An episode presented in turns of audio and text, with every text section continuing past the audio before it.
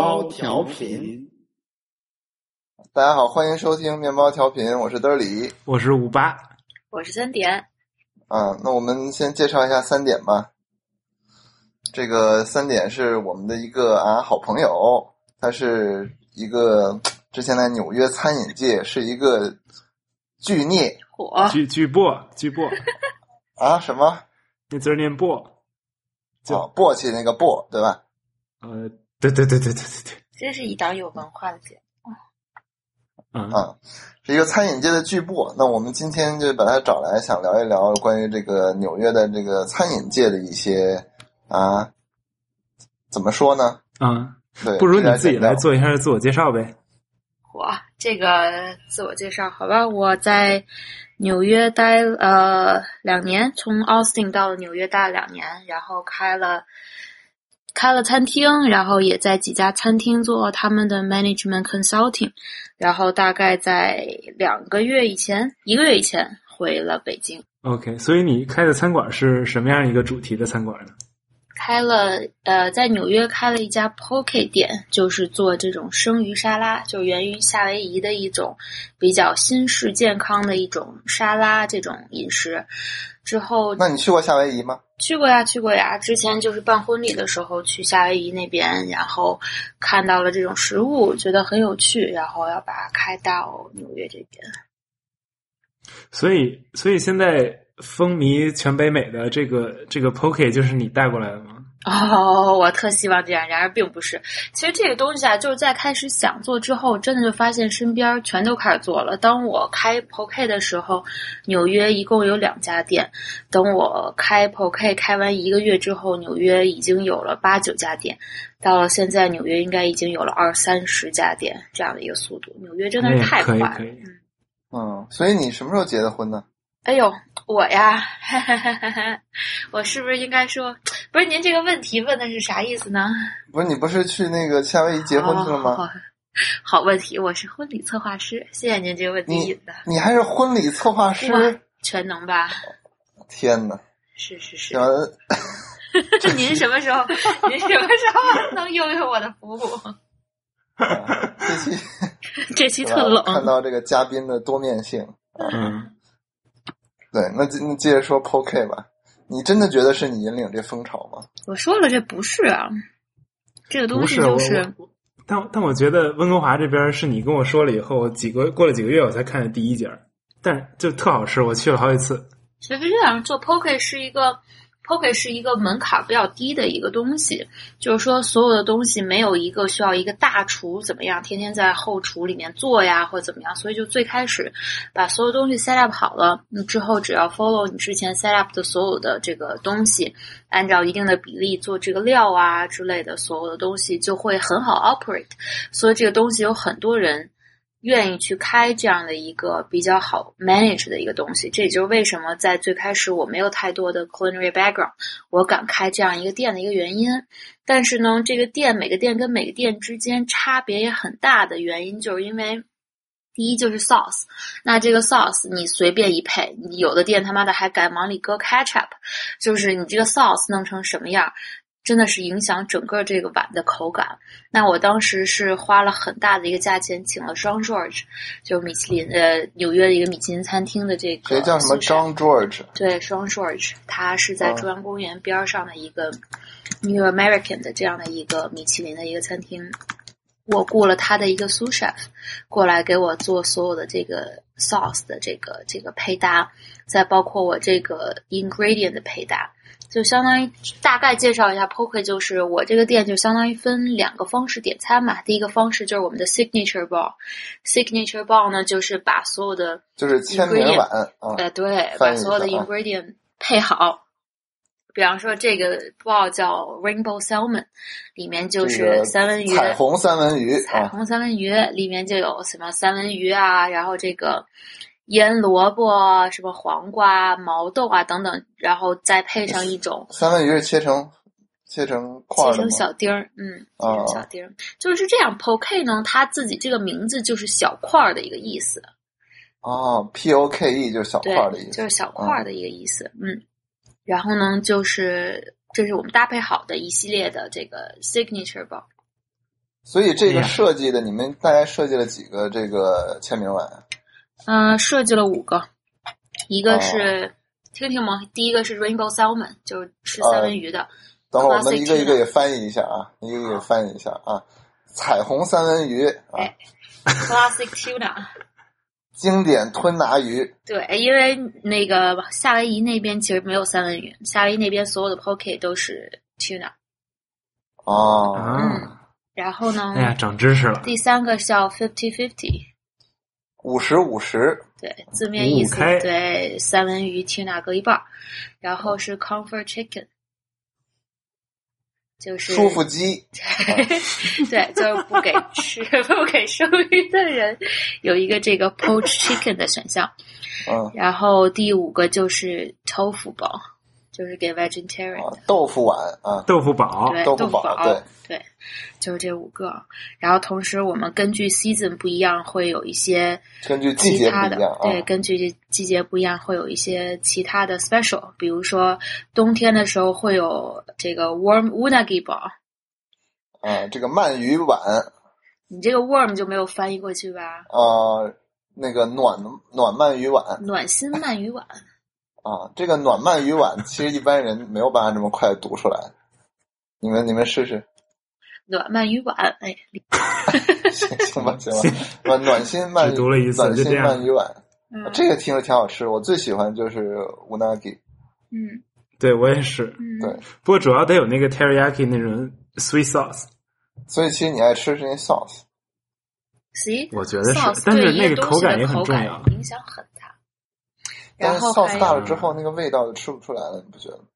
就是那个呃原料原始的味道就吃不出来了。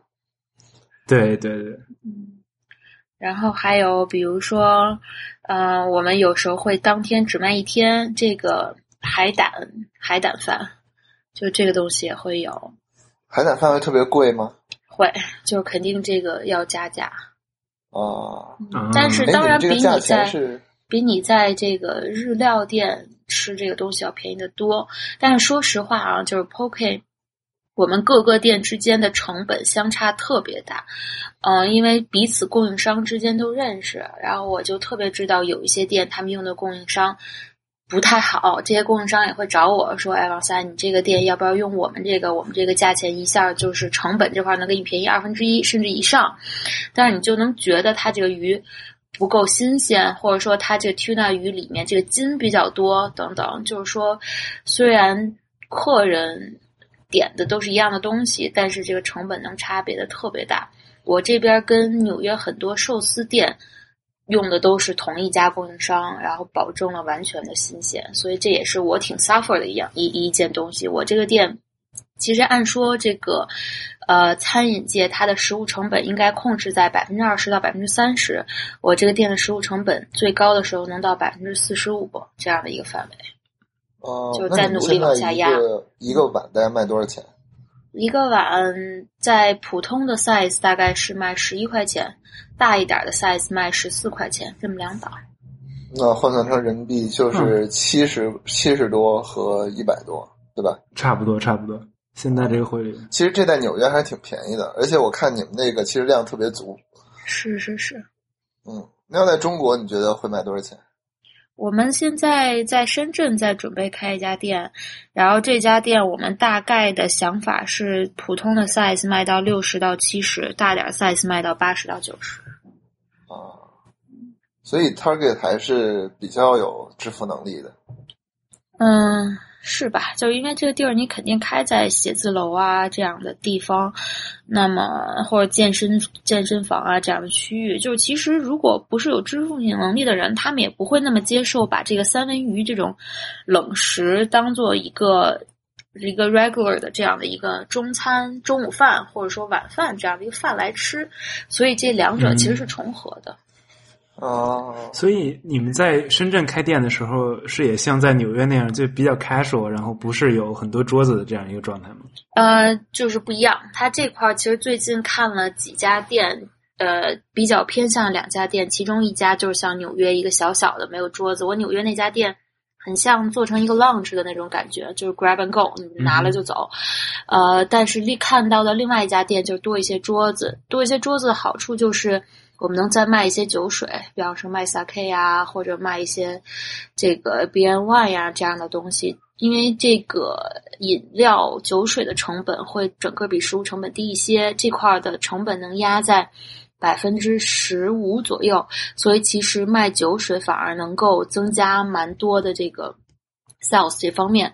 所以说，如果走那个大点的场地的话，就会加一些酒水进来。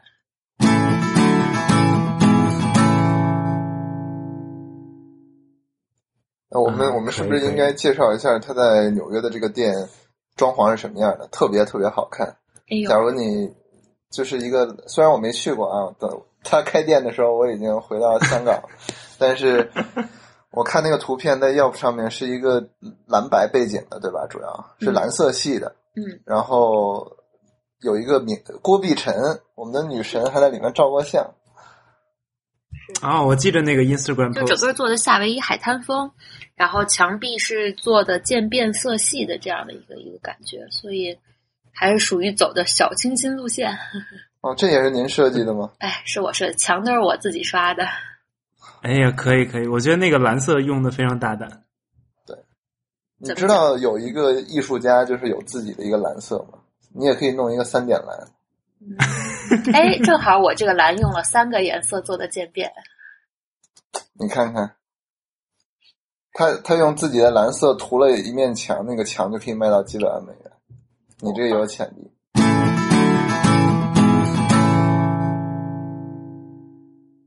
哎，你开始开餐馆是为什么？就是因为去了趟夏威夷，所以就想到这不 POK 是这么好吃，得最开始开一个吗。的时候我在纽约做做做电视，我在一个电视台，然后呢，做过电视？我我这个这个是本职啊专业是吧？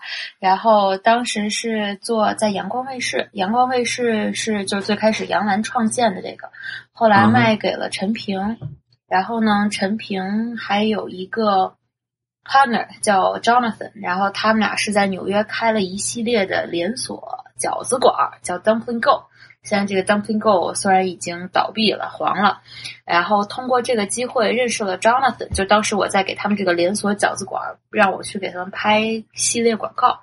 通过这个事儿认识了 Jonathan，然后 Jonathan 呢，他在纽约还有另外九个餐厅，嗯，然后他对于餐饮界比较有兴趣，然后我就相当于当时在他各个餐厅看了看，了解了一下，然后他慢慢对我也有一定了解，觉得嗯，这个姑娘做 operation 还挺好的，然后他就问我说说，如果想再开一系列的餐厅，我有没有兴趣帮他做 management 这方面？我就想了想，我觉得可以。然后正好那个时候又有了 POK 这样一个概念，我觉得适合我去 operate，然后就这样开始了餐饮业。嗯，那从你比如说第一次呃决定开这个餐馆到这个餐馆的第一天开业，大概用了多长时间？这中嗯间都要经历什么步骤？OK，其实，在纽约开一家餐厅大概需要一年的时间去做筹备，这中间包括找地方啊，然后包括办所有的执照，包括做室内设计，然后包括装修，然后再到这个 menu 设计，然后 hire 员工、培训员工，然后这之间还要做 marketing 宣传，然后 soft opening 再到 grand opening 这一整个的流程，大概需要一年 soft 的时间。opening 就是试运营，对吧？对对对，soft opening 试运营。嗯、然后呢，当时我决定开这个地儿了之后，正好就一个 location，然后 available，然后这个东西。就是说，一下就把它拿下来了，因为是一个挺好的一个 deal，因为拿下来了，人家就给三个月的装修免租期，所以就想尽快的把这个东西开开，这样就能开始赚钱了嘛。所以相当于我整个餐厅花了三个月不到的时间，就从决定到开门了。但是真的就是属于二十四七的在这个店里待着。对，然后开开门的时候，酒牌还没有拿下来。酒牌是一个要很长时间拿下来这件事儿。酒牌其实分为两种，一个是 hard liquor，一个是 beer and wine。beer and wine 是更好等会儿我们。翻译一下，我们翻译一下。五八，你觉得你觉得怎么翻译比较好我觉得？Hard liquor 就是烈酒这个硬酒，啊。对烈酒。你看我这个信达雅的，烈酒，这个 beer and wine 就是啤酒和和这个啤酒。红酒和这个清酒都可以算在这个里面。然后申这个牌儿其实还蛮麻烦的，他要看你方圆多少里有没有教堂，他看你方圆多少里是不是已经有酒吧了。然后呢，你申请这个东西呢，还需要从这个居委会拿一个表格，请你这个店楼上的居民以及两个街区以内的居民至少要收集到一百五十个以上的签名，就他们说，哎，我同意你在这儿卖酒。那拿着这个东西呢，你上报到这个委员会，委员会大概在两三个星期以后会再召开这个居民意见代表大会。然后这个我们会在一起开个居委会，然后大家问你这店几点开到几点啊？你这个店卖什么呀？一堆老太太是吗？对对对，然后你就会觉得很有趣的，就是他们真的对这事儿特别上心，啊就是也没事儿干，也没有广场舞。也不一定都是老太太。说实话，就是有很多说真的，就很多咱们这年纪的人，有很多二十岁、二十五六岁这样的小孩儿。对，原来因为我在管另外一家店的时候。那家店在 Chinatown，在中国城那块儿，然后我也去帮他们开过一次这样的会，为了申请酒牌，就有二十三四岁的男孩儿会特别义愤填膺的说说，当原来我在六七岁的时候，我们这个中国城是一个怎么样的街道？那现在这边已经有太多地方卖酒，我每天回家的时候就发现有醉汉就是躺在街道什么的，说我坚决反对这个地方在卖酒，等等等等，你就会觉得大家对这啊个，事我还以为儿真的还都是老头老太太会反会反对这些。并不是。我还以为他说我走在路上就看到很多醉汉，但是我就找不着地方买酒，我也想买醉，所以我坚决支持这个地方卖酒。嗯，最后你们那个地方拿着酒牌了吗？拿着了，拿，但是我们没有申请，没有申请烈酒牌，我们就申请的这个清酒、啤酒、葡萄酒这个酒牌，最后也拿到了。啊、可以可以，这个所以很多人多少个月？这个开店之后大概三四个月，我们才开始卖酒的。我去，所以很多人就着 POK 喝酒嘛。嗯、周末的时候会，周末的时候会要以我们现在这边卖的，比方说红酒啊、白葡萄酒啊，都不是那种大瓶的，就一小瓶，两个人的量。然后他们就会两个人过来吃的时候，有时候就要一瓶酒。然后包括我们的洒 K，也是那种装在杯子里面的那种玻璃杯的那种小洒 K 所以说不是说想象的还要拿杯子再倒啊，怎么怎么样。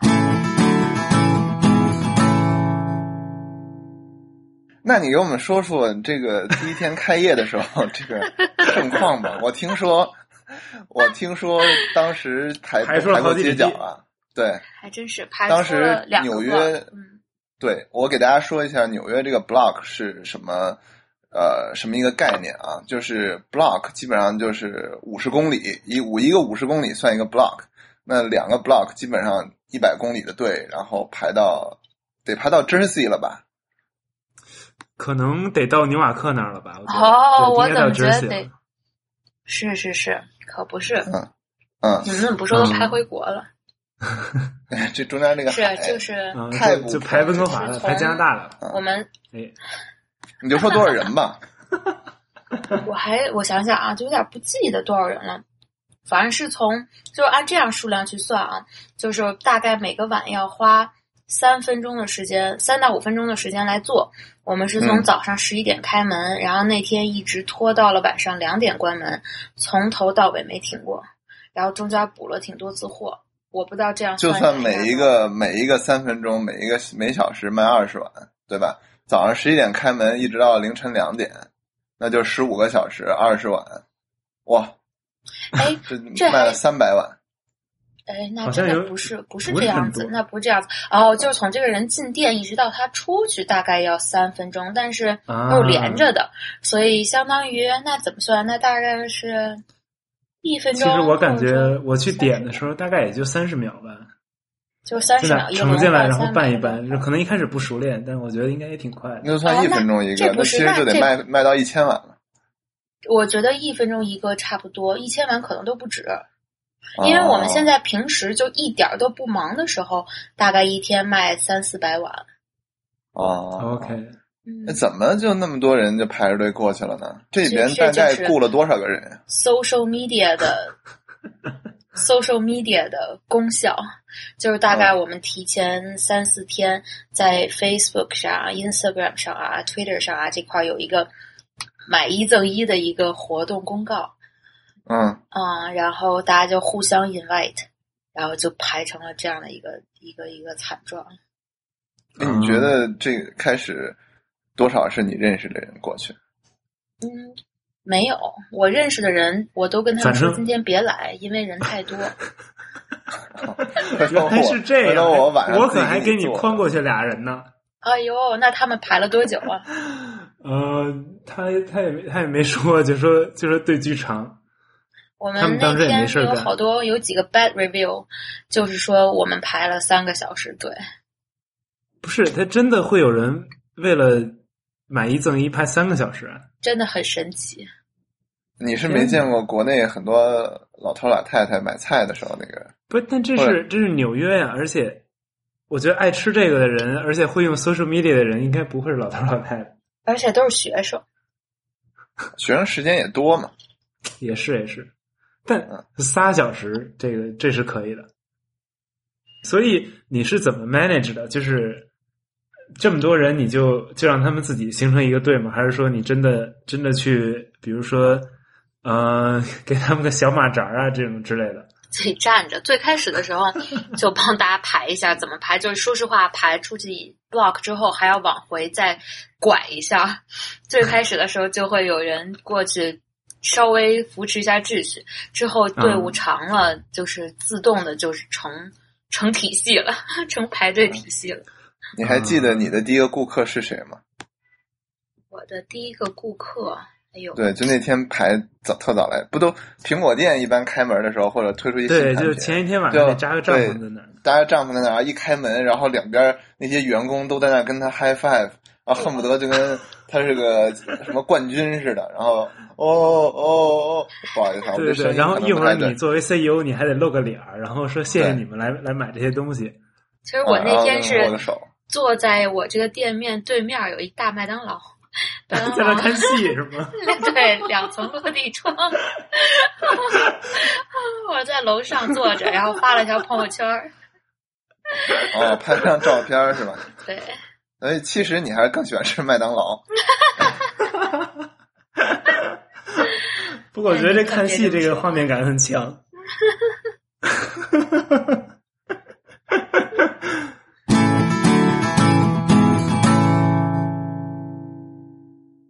所以，呃，听说你还现在已经有了一个分店在 Virginia，是对，Virginia 是这样，开了一家餐车，然后新店正在呃正在准备装修的一个过程中，所以那边相当于有一个半店，然后现在开好半个了。哎，那这个餐车是你你就是从外头买一个，然后你也自己刷吗？嗯，这个餐车不是刷，这个餐车是包，贴的？对是贴的，嗯。嗯，那时候我看过一个电影叫《Chef》，就是讲的是一个，你看过那个吗？讲的是一个人做了一个，呃，他本来是一个餐厅里的 chef，然后他被基本上被赶走了吧，然后就自己租了一个餐车，在里面开始做墨西哥的 tortilla 那种东西，然后做的特别高兴。啊，所以做餐车和做一个真正的一个店最大区别在哪儿？那前期投资是不是少很多？成本低啊，成本太低了。但是呢，你有这么一个餐车，其实你嗯还要看做什么，还是要有一个技术知识，就是你需要一个 back kitchen，就是说你没有这个 back kitchen，你这些东西在哪儿准备啊？就是说，其实你不能在餐车里准备啊。没有地儿啊，我以为就是有一堆肉，然后在那个碗里边翻滚一下就行了。不是不是，就是那你这些肉在哪儿切呀？你所有的菜你在哪儿切呀？嗯，你不能现场切吗？当然不能，哇塞挺，大的呀，看着。嗯，成吧呃，不同的餐车有不同的大小吧？对，，OK，嗯，而且一个餐车你得弄电、弄水什么乱七八糟，你洗这些东西，所以基本上餐车他们还都是有一个自己的一个固定的一个某个地方的一个后厨的，然后在这个后厨，不管是打 sauce 呀，还是切丁儿啊什么的，还是要一个地儿的。嗯，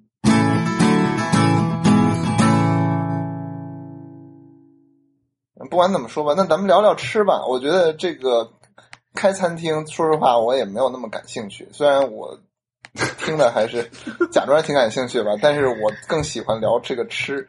你讲讲你在纽约吃的吧。纽约是全世界米其林三星第二，米其林餐厅第二多的地方，对吧？第一个多是哪儿啊？第一多是东京啊，真正好的是三星第一多的是东京。哇，据我所知啊，又立了一个 flag，到时候听众又给你纠错。啊，我说的是前几年的，具体哪年我得、嗯确认一下才能说啊。说说这个纽约的餐厅吧，你觉得这个比较好吃的是什么？我觉得纽约餐厅好像都特别贵吧？好吧，来分别按餐来说吧。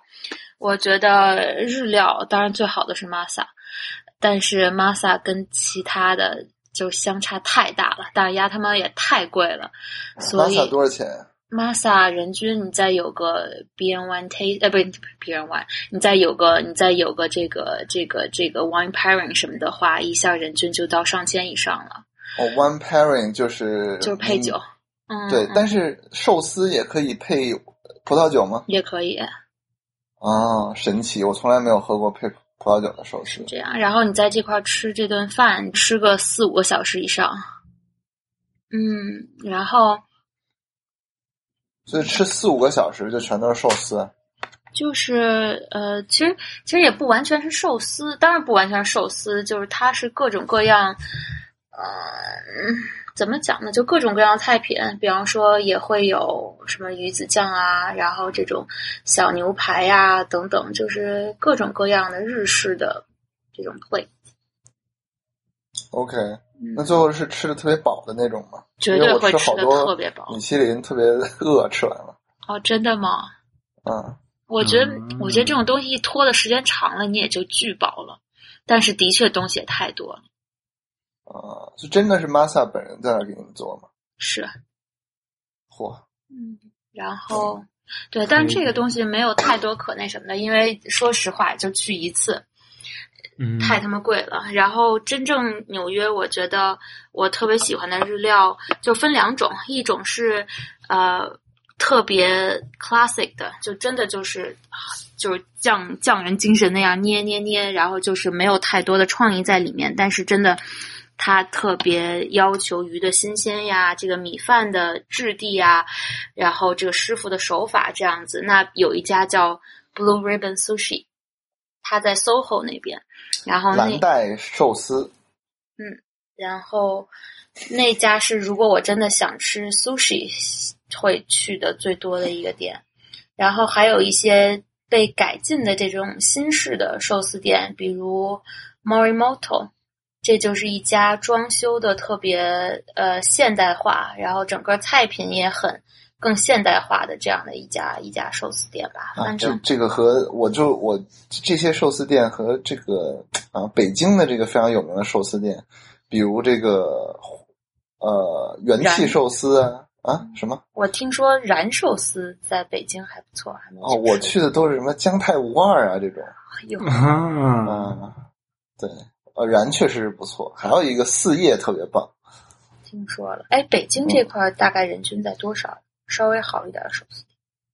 燃得一千出头吧至少，然后四叶差不多一个 set 八百往上。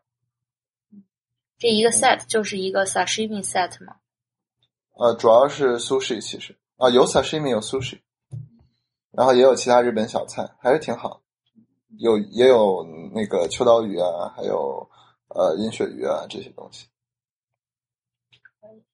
还是挺值的。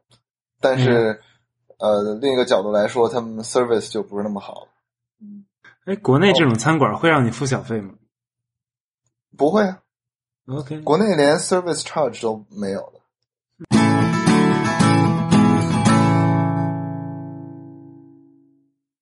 然后，哎，那日餐说完了，还说说其他餐。中餐怎么样啊？纽约？中餐呀，我觉得想要的都有，而且也真都是，说实话，是回北京，你让觉得那边的中餐是已经算了，已经至少算了中等水平了。就是你想要什么都有，然后做的也都还挺好的，东北菜，然后川菜，呃，就上海菜、北京菜，什么菜都有。嗯所以这次回国好像没有任何馋的东西。再加上，即使曼哈顿没有，法拉盛已经到了比中国北京这块的中餐水平做都能要高的水平。哎，你们不觉得国外的水煮鱼就是感觉是再好的餐厅，它也做不出国内那种感觉吗？就是那可能因为你没去过法拉盛。是吗？水煮鱼国外做的就是什么呃辣汁儿泡龙利片鱼片儿，对吧？no 对 no no，那是因为你们不怎么在纽约吃。嗯，行吧。我在温哥华是真的没找着特别正宗的水煮鱼。是吗？嗯温哥华是世界上第二大华人聚集地吗？中国第一大是哪儿？第一大是三藩吧？啊，可可能是吧？我觉得，反正我们这边这个中餐确实是非常好的，我觉得，就整个餐饮都非常好。嗯，那你们有没有觉得中餐特别不容易做的精致？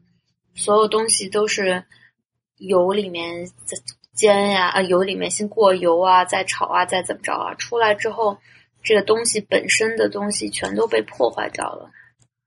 对，我觉得中餐这个特性就是这样，就是首先是 stir fry 特别多，就是就是炒的菜特别多嘛。嗯另外一个，它从来也没有像日餐那样说注重那种小的精细的那种状态，反而是一些比较大的 portion 会更让人喜欢，就是传统意义上。所以我感觉，呃，这个发展方向好像不是很多很常见。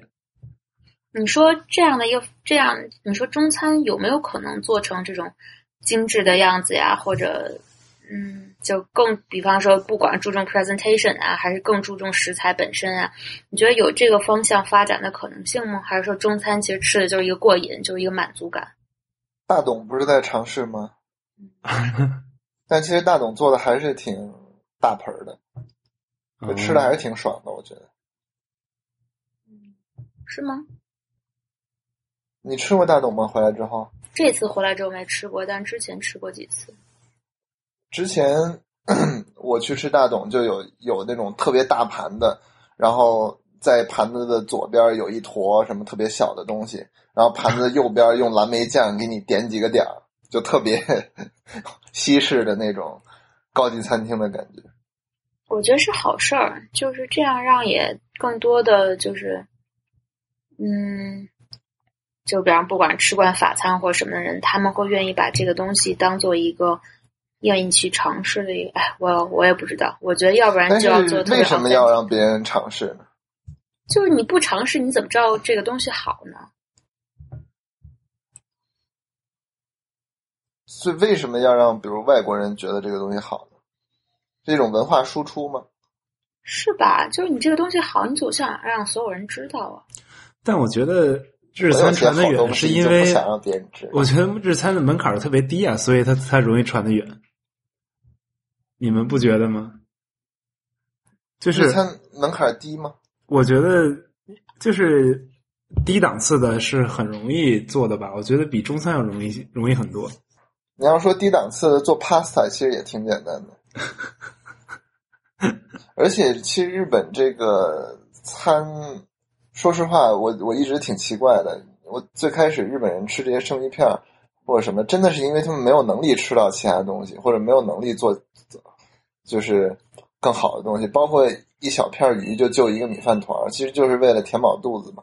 结果人家现在做的可以这么的上档次。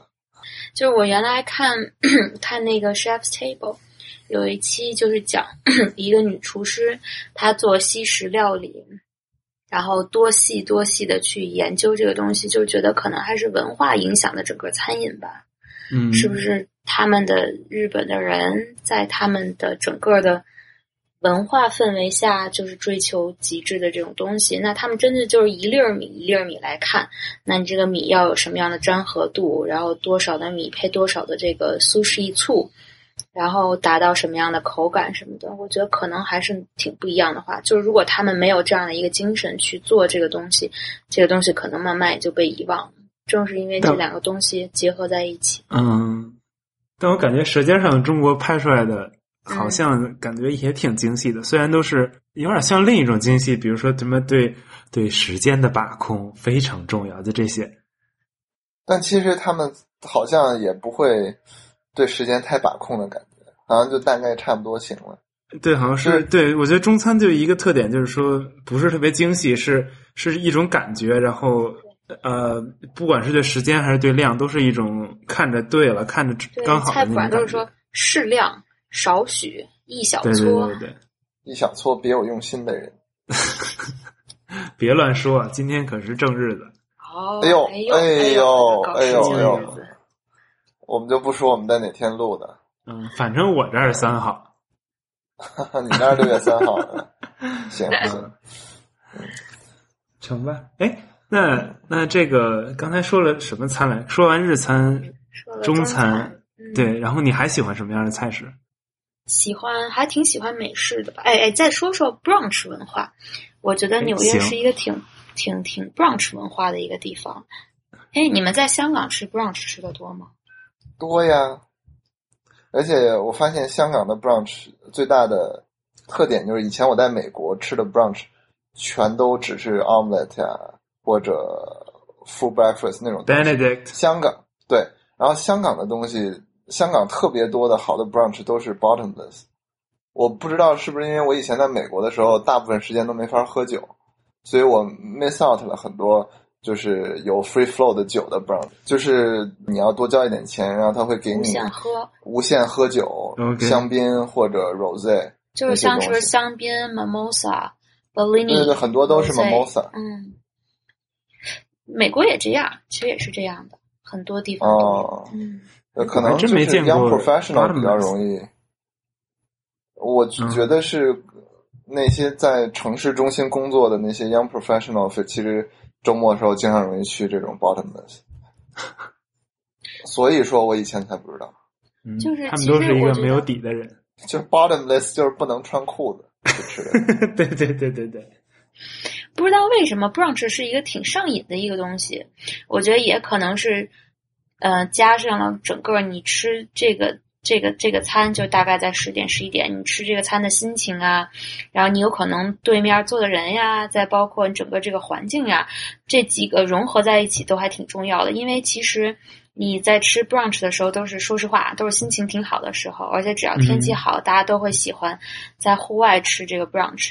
再加上 brunch 整个不管是什么样的 brunch，色泽都是蛮好的一个比较 colorful 的一个色泽，再加上。蛋呀、水果呀，这样的一些东西加起来，所以我觉得可能这一整套 brunch 的感觉是让人特别容易身心愉悦的一套配搭。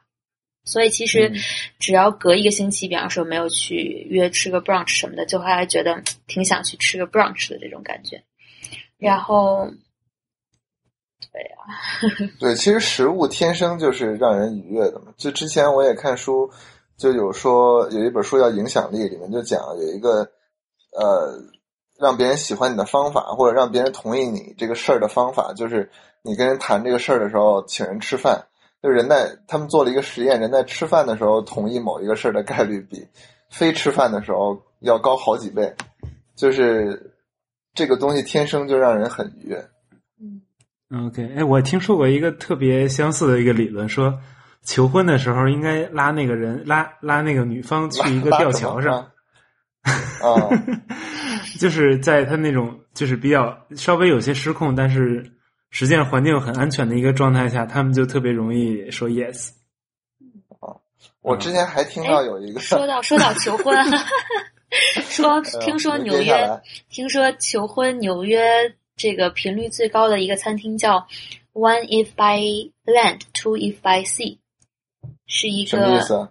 嗯，就是我他妈也不知道这餐厅什么意思，可以去查一查。就是 one if by land 就在陆地，two if by sea，你们可以查一下这个餐厅。这么长名字是一个餐厅啊？对。OK。嗯。然后呢？听说这个餐厅是在纽约被求婚率最高的一个餐厅。哦。啊，全球十大浪漫餐厅之一，我确实看到。是一个法式料理，嗯，当时和谁去吃的呀？跟一个同事。啊，One if by land, two if by sea。做的还挺不法式的，我记得，我记得当时我最开始还以为他是一个 New American，他他他他这个地方，我记得他用的日式的生鱼的这个这个这个这个元素还蛮多的。哎，我给大家解释一下啊，餐馆的名字直译成中文是一盏灯陆路，两盏灯海路。这个名字来源于美国独立战争时期一个叫保罗·瑞威尔的银匠用来给反抗美军通风报信的信号。如果英军从陆路袭击，他就挂一盏灯；从海路袭击，就挂两盏。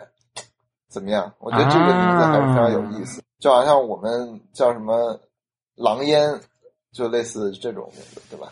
你知道为什么叫狼烟吗？因为是狼粪。哎，我本来想显摆一下的，行吧？你说对了，那你这蒙对了。这难道不是小学课本里，然后或者说你的小学语文老师会给你讲的吗？我不想录这个节目了。哎，不过说到这个 branch，我觉得，我觉得就是时间特别重要。反正我个人感受就是，如果你吃早餐的话，你就觉得今天早上特别对特别赶。如果你吃的是一个正午餐的话，你就吃完了以后特别我觉得有点 depressing，因为对这一这一整天的时间已经过去一大半了。就只有 brunch 吃吃之前也觉得特别爽，吃的时候也特别爽，吃完以后觉得这一整天还在还在眼前，也对，还这还没到是特别爽。中午呢。嗯，好像我已经把这个饭吃完了。对，哎，这样的感觉。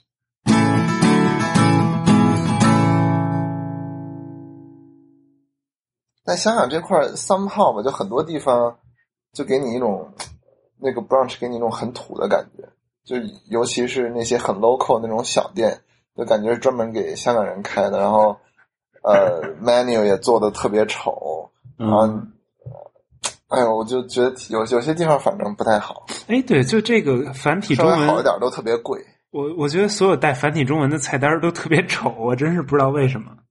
我觉得主要是他们字体用的丑，不是不是，就他们一定颜色会很乱用的，然后什么右圆体、粉色的字、绿色的底儿这样。对他们好像找不到一个精致一点的字体那种感觉。我觉得这是一个，呃，怎么说呢？我觉得这是一个设计训练的问题。就好像有些国家或者你发现某一些地区的人，嗯他们的声乐感都比较好。你有这种感觉吗？就是他们潜移默化的，他们会在乐理上或者在像乐感上会。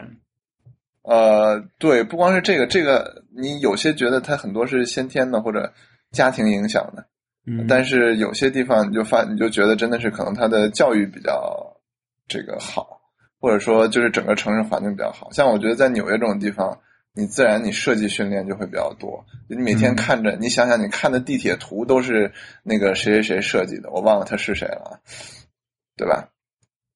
所以就有些城市就是比较有设计感。OK，国内就有设计感城市吗？台湾吧，我觉得是台湾省吧。行，不知道怎么接下去。但我真觉得台湾是对，这个是。华语地区最有设计感的地方，嗯，他们真的很注重设。上海设计感应该还行，北京我也发现，我觉得这个一个地方餐厅的这个菜单特别能看出来这个城市整体的这个设计感怎么样。我们北京尤其是做西餐的餐厅，就用的英文字体，就全都特别奇怪。啊，他们特别喜欢用，不是 Times New Roman 就不错了，他们特别喜欢用那种手写字体，然后弄得特别 cheap，你能理解那种感觉吗？啊，对对对，就特别不 legible。对，OK，当然他可能觉得也没有人读这些东西，他就觉得这样特别屌。就像我拿到毕业证以后，我都不认识自己的名字一样。这是你的毕业感悟吗？呃，这可能就是我的毕业感悟吧。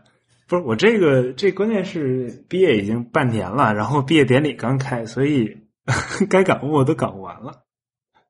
经常这样，对，你有半年来感悟这个事儿。嗯，就感觉开毕业典礼的时候就，哎，大家一点这种氛围都没有，就是聊聊天儿，然后下午吃个饭，喝点酒就就散了。这样挺好。其实挺好的。我记我记得我当时毕业前一个周末，啊，前一个周末其实家长都来了，都来看你啊，参加毕业典礼，所以那个周末没怎么玩。但是再往前几天，就每天晚上都喝的特别醉，嗯，所有人。哭吗？嗯还是本科生厉害。还是有点酷。酷酷你们在人大没有这样吗？其实其实也有哎，其实也有。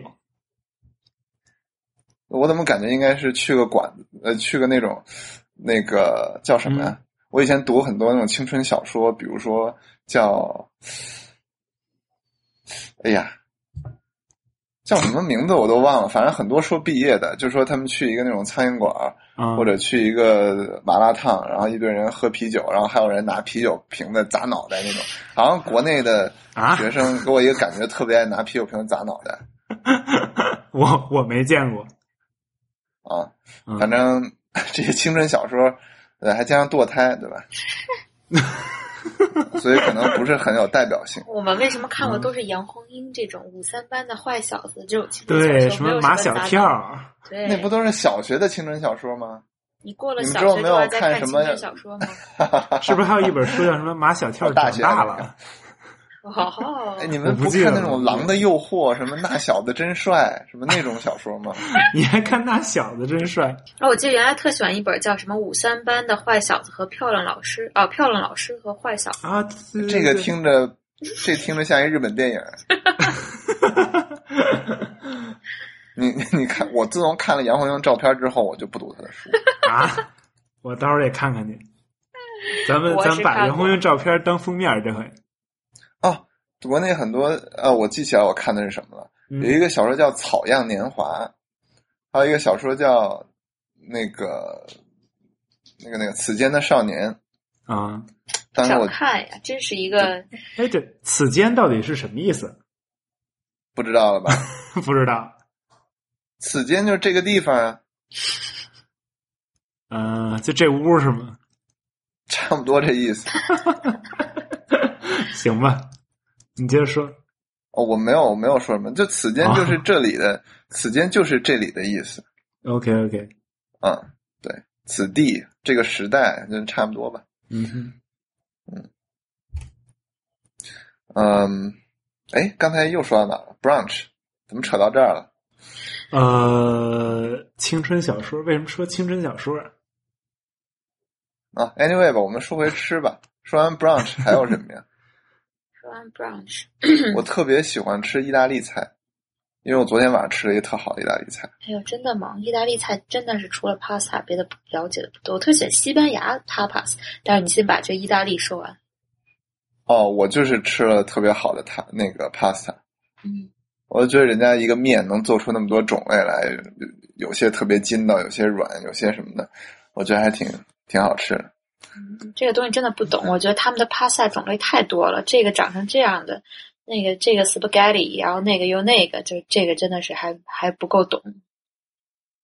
我上次去意大利有一个，呃，在罗马有一个特别有名的叫 Alfredo 的一个店，那真的就是基本上就是把一整块 cheese 都还有什么 butter 那些东西都搁到一碗面里边，然后你就看着它在你面前翻滚那个面，然后所有的东西都化成水儿，然后就是呃，最后上了一个特别特别浓的带着 cheese 奶味儿的那种面。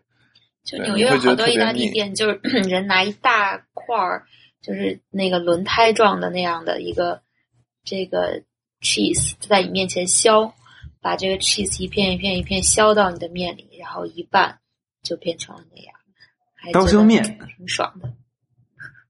高消 cheese 高消 cheese 嗯 tapas 确实种类多一点。是，哎，我记得我当你说是不是时什么餐都可以做成 tapas？中餐就做不了，我觉得。我嗯我那中餐你可以炒一个西红柿炒鸡蛋，然后你把它分成很多份儿。我跟你说，我上回我上回面试了一个人啊，这个就是我在三点他们公司实习了一段啊，然后我在那儿帮他们面试人，然后有一个人是之前在百度外卖做的，然后他做完之后做完百度外卖，他就觉得自己懂餐饮了，然后他就发明了一个新的这个概念，我忘了它叫什么了啊。但是它整个这个 idea 的核心就是，他把一锅菜炒出来，然后分成特别小的份儿卖，就是我们刚才说的这个 tapas。OK，我觉得这是挺好一概念。就是我在纽约其实还 manage 过一个餐厅，叫 Karma Asian Tapas。这个其实就是做 Asian Tapas 这样一个概念。其实台湾有很多，就是我们说的小吃，如果把它搁到餐厅里，其实都算 Tapas。比方说，我们这个店会卖盐酥鸡，那就一小小筐盐酥鸡，然后会卖这个，嗯，比方说三杯鸡。或者说什么牛肉牛肉饼，那这个饼就是一个小小圆圆的一个小饼，然后一份可能就两三块，就相当于你就能尝试不同多的种样的东西。所以这个中餐其实也可以做成 tapas，tapas 只是一个形式吧，我觉得。我觉得我们都会 蛮喜欢 tapas 这个概念，因为你能吃种类更多的东西。嗯，但我还是觉得中餐很难做 tapas。嗯，就你比如西红柿炒鸡蛋，你怎么做成一小份儿？你只能做成一大份，然后再按小份卖，对吧？嗯，我觉得就得用西餐思路，就是西红柿和鸡蛋得分别进行处理，然后这样能比较规则的码上去。或者就是做成，比方说一小碗卤肉盖饭那种感觉，就是一小碗西红柿鸡蛋盖饭。哎，也可以做成，也可以做成苏式这种感觉，就是一小块。饭上面搁一片西红柿和一小块鸡蛋，那就彻底丧失西红柿鸡蛋，然后你得搅着那个汤拌饭的快感。没有，你把那个饭，你把饭浸到汤，就是你你不是蘸酱油，你有一碗西红西红柿汤，对，你把西红柿汤熬成那种膏，然后贴在饭底下。哇，哎，贴在饭底下不应该是这样吧？就这样，舌头就能先沾到它了。啊，我觉得应该是有一个小碟儿，碟儿里边是汤，然后他把那个苏轼拿起来之后，然后蘸一下那个汤。哎呀，我是不是也能去你们公司面试？是吧？你得问，你得问三点。我已经不在他们公司。哎呀，嘚儿里明天第一天新公司要入职了。对，我期待吗？期待吗？我一点都不期待。忐忑吗？我一点，我挺忐忑的。嗯。没有办法，只能硬着头皮上。嗯，你说硬着头皮，这头皮能有多硬？嗯，说实话，这个头发，按理说头发越少，头皮就会越硬，对吧？嗯，为什么？那我那我还是挺硬，因为你接触外面事物多呀。然后而且你头上磨出一茧来，那意思吧。嗯。这么恶心，而且，对，嗯，哎，这什么呀？什么话题啊？这都是。哎，再回归回归餐饮啊，然后其实最近也不是最近几年了，就是一直蛮流行的一个概念，就叫 farm to table，在纽约这块也有啊，这就是农场到桌子。比如说最有名的一个餐厅叫 Blue Hill。蓝山，蓝山，对，然后它蓝山，信义蓝山。应该是有两家店吧，如果我没记错的话，一家店在 Upper State New York，然后另外一家店就在曼哈顿。在 Upper State New York 那家餐厅就是，哎，这我还真不确定在哪。反正我记得好像从纽约开过去要开个两个小时左右。嗯，那家店就是在那个农场旁边，然后你可以去吃饭，还可以参观农场啊等等。然后还有一家店就在曼哈顿，我去尝试过那家店。嗯，它真的是完全是特别注重食材的一家店。它可能就上来一个一个盘子，这张盘子里面搁了一根小萝卜。他就为让让你尝掉尝到最萝卜味道的萝卜，嗯，听着非常 hipster。对，但是说实话，这一盘的 charge 多少钱？呃，它是按 tasting 的一个 set。啊，OK OK。对，就这些东西吧。说实话，我没有很 in 就很被就惊艳到，但是最后他给我上了一个用牛奶做的冰激凌，你就你就你就说真的。我用最恰当的词形容那个牛奶味冰淇淋，就是这个冰淇淋特别牛奶，就你真的能觉得，就是你吃过的所有的牛奶，把它提纯到一个，比方说一个百分之多少的一个那样的一个感觉，就你吃到嘴里，你就觉得我操，这真的就是牛奶，就这样的一个感觉，我不知道怎么形容，但是真的就是牛奶的牛奶的感觉。嗯嗯，那他们现在。很多这种餐厅说，比如我们是都是什么 organic grass feed 牛肉，对吧？嗯嗯。你真的有区别吗？就比如说一个牛肉，它是不是 grass feed？这个是对你好还是对牛好呢？它是为了让你知道我们很人道，还是就是说这个牛真的就好吃？我觉得是，我觉得是。牛好吃吧？因为其实对于 organic，它的标准特别多。比方说 organic 的牛，那它这个牛必须它，当然它吃的饲料是 organic，而且必须这个它吃的这个饲料方圆多少里都必须是 organic 的。就是你不能说我这片牛场，嗯，我这片草场是 organic，我这草场边上的草场就不 organic 了。那如果那个草场有化肥的话，风一吹，你其实是会把那个吹到这儿的。所以其实如果一个东西敢说自己是 organic 的话，它真的是。要经过特别多、特别多道的这个这个质量把控，所以都是有 certified 这些证书啊、认证之类的吗？还是说是的，是的。所以就是说，想进 Whole Food 这个超市的所有的东西，要经过太多道的把关了。每一个产品想进 Whole Food，听说啊，这我不知道，要经过至少一年半以上的审理流程。但真的味道会好很多吗？我觉得有的时候我是吃不太出来。反而贵好多。嗯，我也吃不太出来，但是就是颜色上好像就能差别很大。嗯，就是非 organic 的更好看，对吧？对，更鲜艳一些的感觉。OK，OK，嗯，这个全球这些菜系好像差不多了吧？什么法啊？还有一个法餐没说，是不是只剩法餐没说？墨西哥菜呀。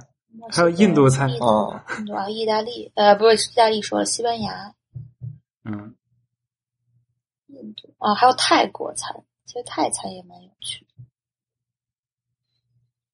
泰餐有特别好的吗？在纽约？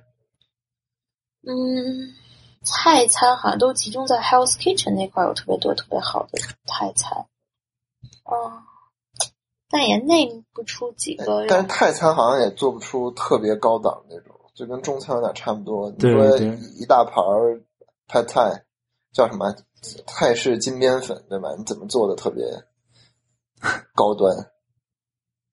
嗯，是，其实就看它厂在哪儿吧，也做不出来。因为泰餐其实还蛮油的，但是泰餐有趣的点，它是用了很多其他料理不用的。Ingredient 就是各种各样的香料，香料对，还是蛮有趣的。就是它这些香料，比方说冬阴功汤，你在任何一个菜系里面都找不出跟它任何相似口味的东西。哦，香港有一个地方还有个冬阴功 shot，上回在那个 Black Moth，他们还推荐了。就北京有一个酒吧叫黑鹅。他们是一个香港的这个酒吧叫 The Woods，然后基本上是 res 那个酒都是 The Woods 设计的，然后他们就有一个冬阴功 shot，还是挺有名的。嗯，嗯，那我们今天 就聊到这儿。哎，对，等最后一个问题。嗯。那个纽约，纽约印度就是印度菜系啊，这些就是包括中东的这些也很多吗？还是说你们那边要少少一些？因为我觉得温哥华这边感觉哪儿都是。我觉得这边东西海岸的餐车特别多，什么 h a l a Guys 之类的，但是印度餐厅好像没有见到很多。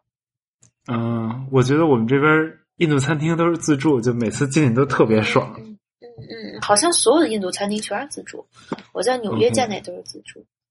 嗯，我觉得就非常适合中国人口味，因为就特别浓郁，然后又是又是热的，然后吃完了就就有一种特别棒的一种满足感。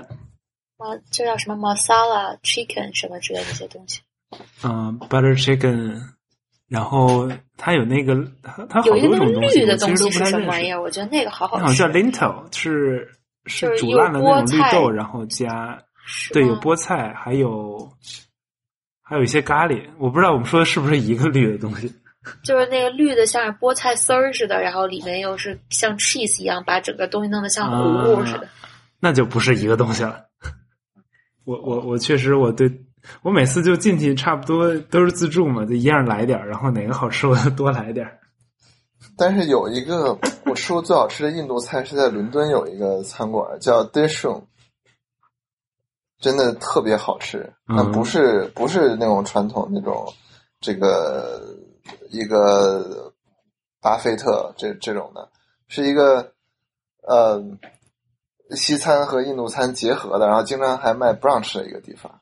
我真的从来没有吃过这么好吃的我印度菜，咖喱味儿的 brunch 呃，真的有，真的有。可以。然后他们有那个，他们会吃一种和其他地儿不太一样的面包，一个小方的，我不知道叫什么。然后那个东西蘸任何酱都特别好吃。其实那个好多印度餐馆都有，但是呃，伦敦那个做的很好。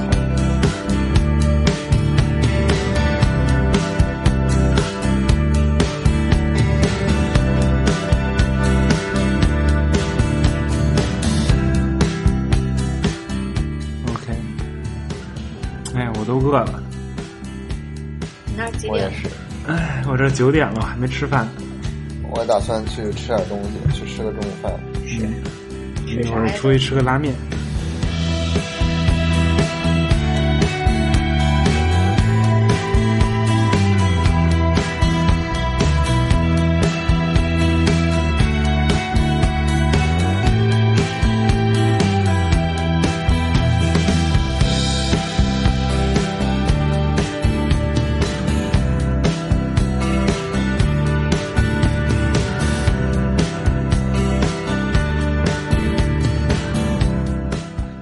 那咱们这期先到这儿，好嘞，好嘞，嗯，下期再讲一讲北京的创业生活。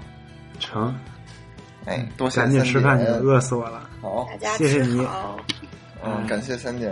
感谢面包，行，那先这样，好。我，们下期拜拜。再见，拜。拜拜